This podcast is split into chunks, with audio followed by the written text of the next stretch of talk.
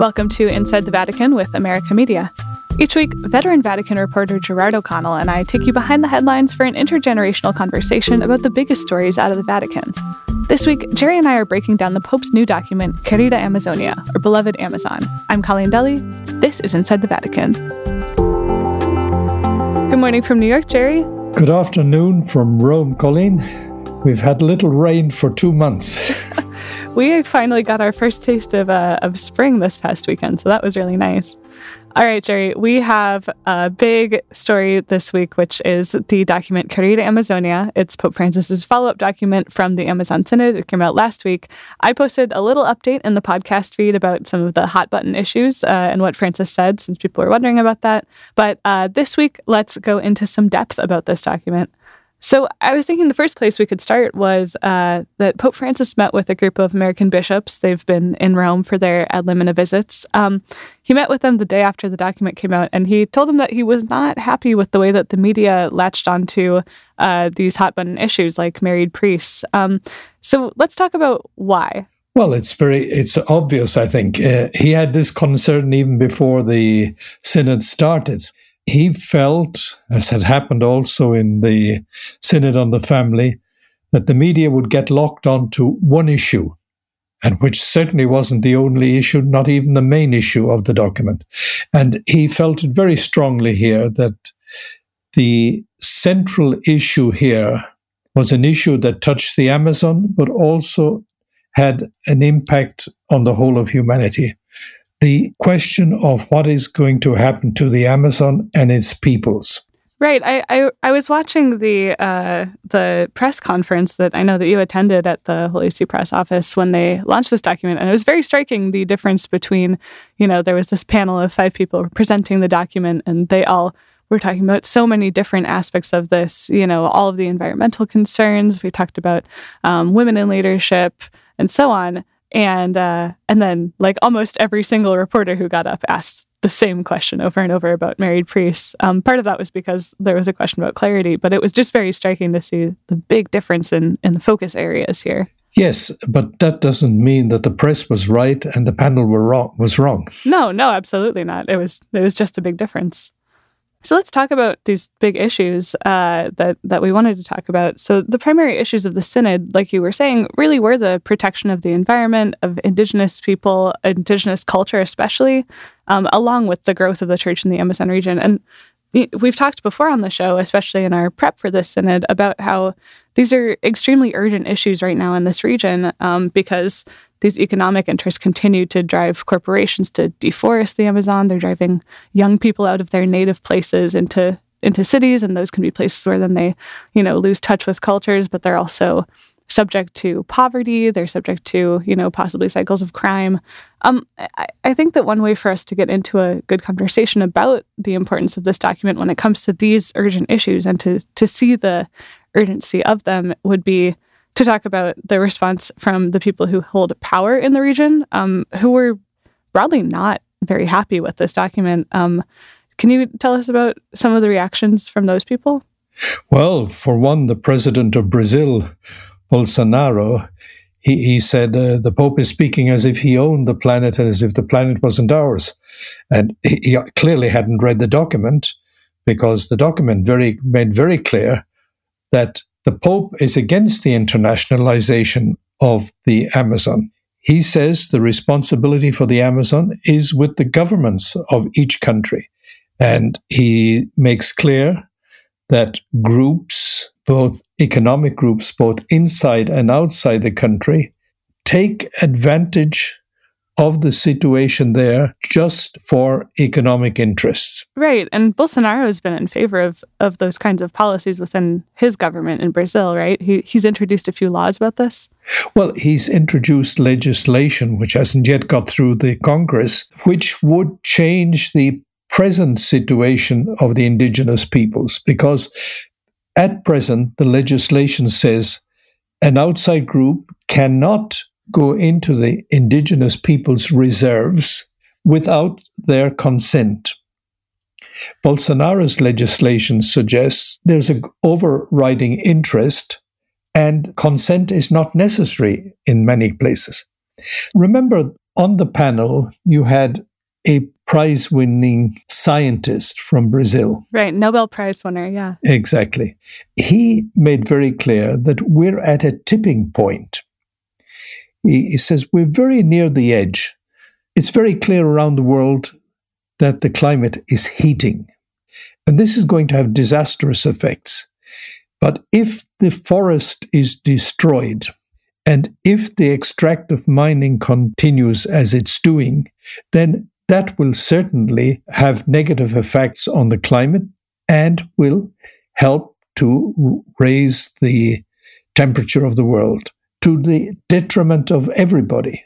But as we've talked about before, you know, there's there's this opposition between the kind of desire to preserve the rainforest and um, a lot of these countries' desires for you know profit now, which which involves deforesting the rainforest. Jerry, I wanted to ask you about. Um, I don't know. We we've talked a little bit. We talked during the synod, especially about the importance of the church standing with the marginalized in the Amazon. Uh, this was a big theme, and it's a big theme in this document too. And I kind of wanted to ask you, whenever Francis speaks out about political matters, my question is always whether it's going to make a difference, like whether the church throwing its power behind marginalized people is going to help or or not. For sure, and this is the reason why there's such resistance in certain quarters. Because right now, as Francis states clearly in the document, the indigenous peoples are powerless. The inhabitants of the regions are powerless, and the winner takes all. Francis is effectively in the document calling for the church to stand with the people to itself get organized within the Amazon region. So he wants the nine churches in the nine countries to get together and to cooperate with the organizations of civil society, non government organizations, people of goodwill, who see the great danger not only locally, but also globally. And he says, together, you can change. He said before when he spoke in Santa Cruz in Bolivia to the popular movements, he says, don't leave it all to the politicians and to the leaders. Start at the grassroots. You can change because you are a force that can change history. It sounds a lot like what he says to young people all the time. Absolutely. And he appeals to young people in this document too, because the young people are more sensitive to these issues. And he, he calls in the document for the young people of the indigenous peoples to defend your culture, also de- to take up the cause of justice in, in your homelands. Right.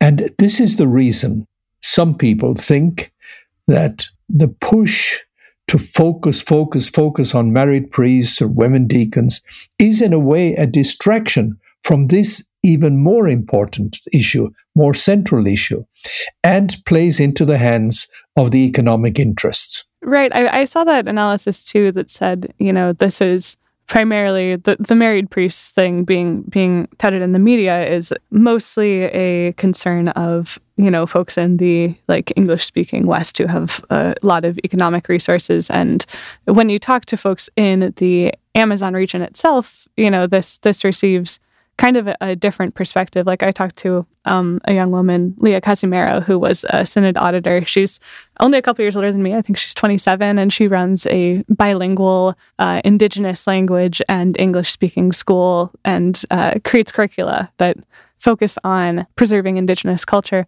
But she, you know, didn't even bring up married priests. She said, "Yeah, I'd like to see, you know, more lay people in ministry, mostly because the people who were trained the last time a priest came around to our part of Guyana, uh, they were trained a long time ago, and now these people are, are dying out or are, you know, no longer able to do their ministry. So, in that way, she would like to see more lay people. But yeah, it's it's there's been mixed reactions across the region to married priests. So maybe maybe we can talk about that now. The central question is not married priests. The central question is can the communities have the Eucharist regularly? Right. And Francis answered to this. He says, there are three, three, four answers he gives. He said, first of all, we have already got a lot of priests in the region but many of them have gone off to Europe or North America. Mm-hmm. We're talking about thousands. He said they don't want to work in the Amazon zone. And also, priests who are living in these countries don't want to work in the Amazon zone. So he says we must change the formation and the ongoing formation of priests so that they're sensitive to these issues. That's his first solution. Secondly, he says we have got to pray for vocations. He says the bishops have to do this. He's called on the, the Latin American bishops, especially, to provide missionaries. And thirdly, he is insisted so much on developing a lay culture. Right. What comes out very strongly is Francis's vision of communities, call them parishes if you wish, throughout the Amazon region, where the lay people are actually running the parishes, and where you might have an itinerant priest, missionaries, priests coming. And he also envisages the possibility of an Amazonian rite, mm-hmm. in which, of course, it's also possible that the liturgy takes up the popular piety in a way, but also in that Amazonian rite, you could well have married priests. He doesn't say that, but it came up in the synod. You touched on a lot of the important things to consider here. Um, I think that we should kind of go through and and maybe talk a little more about each one of them individually. You know, as I was hearing about these different things that Francis would like to see the church to do, I was also reminded of the reason that we're talking about, you know, the possibility of ordaining married men to begin with, which is that the church is kind of low on, uh, I don't know, human resources right now uh, in terms of like ordained people. Um, and so it, I don't know, I guess it was kind of surprising to me that he was asking the church to do more when it seems like they are struggling with you know diminishing resources. I don't know. Were you, were you surprised by this decision not to not to maybe directly address the question of married priests? I didn't expect him to endorse married priests like that. Uh, remember, Francis has said here that he's putting the final document of the synod, which includes that question, before the whole church. He doesn't just want it studied by the people in the Amazon. He says before the whole church, and he's asking them to apply that document. Right. We should clarify what we're talking about here. This was a big question in the, the press conference, too, which is why all those reporters got up and asked about it. Um, Francis officially presented the Synod Bishop's document of recommendations alongside his own document, and people were, were not sure what that meant, right? That's what they kept asking about because the recommendation document did suggest ordaining married men and Francis' document didn't. So so the question here was, you know, what weight do we give those recommendations? Well, Francis takes that document very seriously, and he wants the whole church the church in North America and South America, the church in Asia, and the church in Africa, and you in Europe to read that document, read all the proposals, and he said to apply them. So they have to see some of which can be applied quite quickly, others which may take a long reflection. People wanted a black and white answer. He says yes or he says no to married priests. He doesn't give a black and white answer. Yeah, he kind of punts it back to the local church. Francis watched the synod. He saw that there were two blocs in the synod. There was the group who totally opposed this idea and that included most of the senior officials of the Roman mm-hmm. Curia. And there was a bloc which were really enthusiastic, pushing, pushing for it. And there was especially from the Brazilians, but also some of the other uh, countries.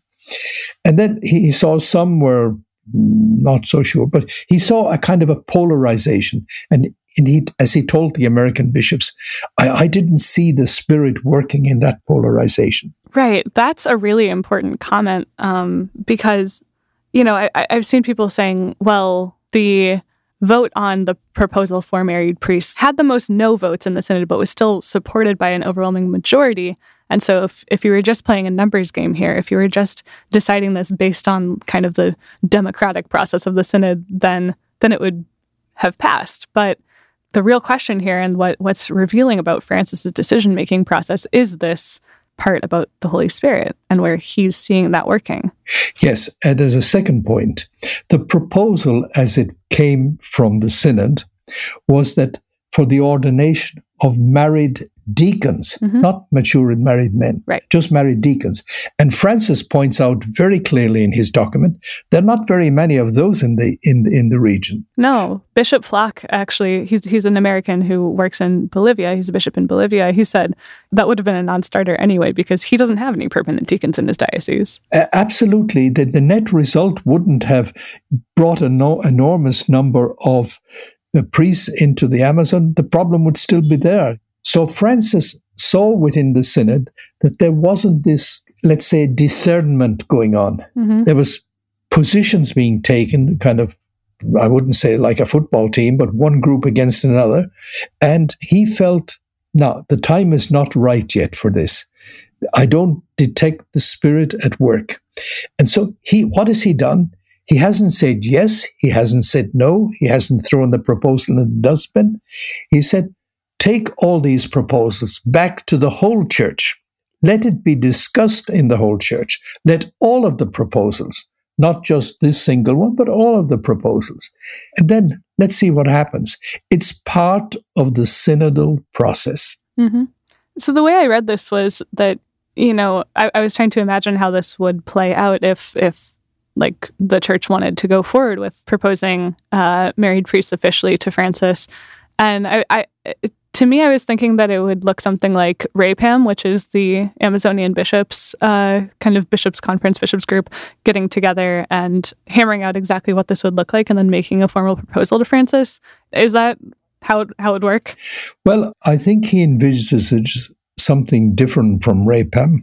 Okay as Cardinal Czerny explained, I think, to you, mm-hmm. he envisages, or else to me in, in, in, an interview. We did both interview him the same day. yeah. He envisages a church organism, it's not clear yet, which would take on board some of these issues. For example, uh, the Amazonian rite. Mm-hmm. But that will take time to create a rite. I, I think a more, let's say, a more reflective read of the document of Querida, beloved Amazonia, and the final document of the Synod will open up new horizons that are still not evident to people today. Right. That was a big thing that Francis said in this document. He he said it after he said his part about women's leadership, um, which was that he would not approve of ordaining women to the diaconate, but he called for, and I thought this was meant to be read as uh, kind of a reflection of the whole document and all of the solutions that need to be found. He called for creative solutions to be found that, you know, aren't in line with one side or the other. He says that the way to overcome those is to come up with new solutions that haven't yet been thought of that kind of transcend the divides. And that's the ideal that I think he's holding out for here. Exactly, Colleen. He wants to go beyond the polarization. He wants to find a new synthesis. And I guess the the critique of that could be, you know, that's a nice idea, but we need like solutions now. So I don't know. What would you say to that? Well, uh, th- th- this is the problem.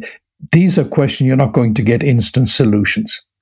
There is a certain kind of industrial productive mentality of which we've all absorbed in some ways that we must resolve the problem now. What Francis is saying, it's not a mature question yet. Hmm. We have to see the bigger dimensions. Maybe there will be much bigger dimensions than anybody had thought of when they proposed that he ordain married deacons. Maybe the church will move in a, in a much bigger way than has been anticipated. And I think Francis, this is what he's talking about. He, he wants a wide church discussion, reflection on the final document of the synod. Mm-hmm. And in terms of the question you mentioned earlier about uh, he didn't want to give the green light to the ordination of women deacons, he speaks about he fears that this is what he calls an attempt to clericalize. Francis, in the document, he tries to separate ministry from power. Mm-hmm. So his vision of a community, of a parish, is where the lay people have the power in running the parish. And the priest, the ordained minister, is celebrating the Eucharist, administering the sacrament of reconciliation, and perhaps the anointing of the sick. And Francis is trying to slowly, slowly get the Catholic world to understand that power is not linked to ordination as such. Yeah, we've talked a lot about about clericalism and its its you know connotations of power uh, before, and I think that is like very much the perception of a large part of the church. But it's also true that the way that most parishes in you know this Amazon, especially rainforest interior region, function is that they're run by lay people, and that priests you know just come in uh, every once in a while to to celebrate these sacraments. But I think the thing that struck me about this was, you know, I don't know, he's he's calling for women to kind of continue doing much of the good work that they've been doing to to keep the church alive, and many of those seem to overlap with the responsibilities that a deacon would have. Um, but you know, he doesn't want to clericalize women. He doesn't want to ordain them to the diaconate. What he does say is he wants them to have different forms of power, which is which is what we talked about just a second ago, where he wants them to have um, stable roles that are given with a commission from the bishop and have an official standing in in the parish. Um, I, did have a really concrete question about this for you because I, I, wasn't able to find this out. Um, Francis, you know, had talked about reopening the research commission and two women deacons that he had started years ago. Um, that kind of not stalled, but we didn't hear about it for a while. And then at the end of the synod, correct me if I'm wrong. I think he said that he was going to reopen that, but then he says in this document that he wouldn't have women deacons. So I'm wondering where that stands. That commission did not come up with a unanimous position on some of the issues. He, he has said that he will reconvene that commission, but he, he didn't, it's not in the document as such. What, what's in the document, and I think this is the point that Francis wants to make clear, he wants the development in the Amazonian church of a lay culture and he wants also the bishops to recognize lay people, to give them authoritative roles, recognized publicly for a period of time, including both men and women. Uh, Francis is looking, he's, he's not into the business of maintenance, keeping the parishes going as they were today. He wants to shake them up. You remember in July 2013 when he went to the World Youth Day in Rio. This was right at the beginning of his papacy, right? Absolutely. And he came and he met the young Argentinians. There were hundreds, thousands that had came down there, and he met them. And he said, Hagan lío. And everybody said, some translated, create a mess. No, no, he meant shake it up. Mm-hmm. Go back home and shake up your parishes. And that's what he, as Pope, is trying to do. All right, Jerry, uh, I think that's probably a great place for us to wrap up that story. If our listeners want to find the full document Querida Amazonia, along with our many different analyses of this document, I will link to those in the show notes. All right, Jerry, uh, I'm looking forward to talking to you next week. Thank you, Colleen. Uh, there's a lot to discuss, and I hope our listeners are enjoying it. If you are enjoying it, please leave us a review on Apple Podcasts or just rate the show. Uh, both of them really help us get the word out about Inside the Vatican. Inside the Vatican is produced by America Media at our William J. Loschert studio in New York City. This week's episode was produced by Tucker Redding. Inside the Vatican is mixed by Noah Levinson. Our audio engineer is Isabel Seneschal. Our studio manager is J.R. Kronheim. You can find in depth and up to date Vatican coverage at americamagazine.org or follow us on Twitter at AmericaMag. For America Media with Gerard O'Connell, I'm your host and producer, Colleen Dulle. We'll see you next week.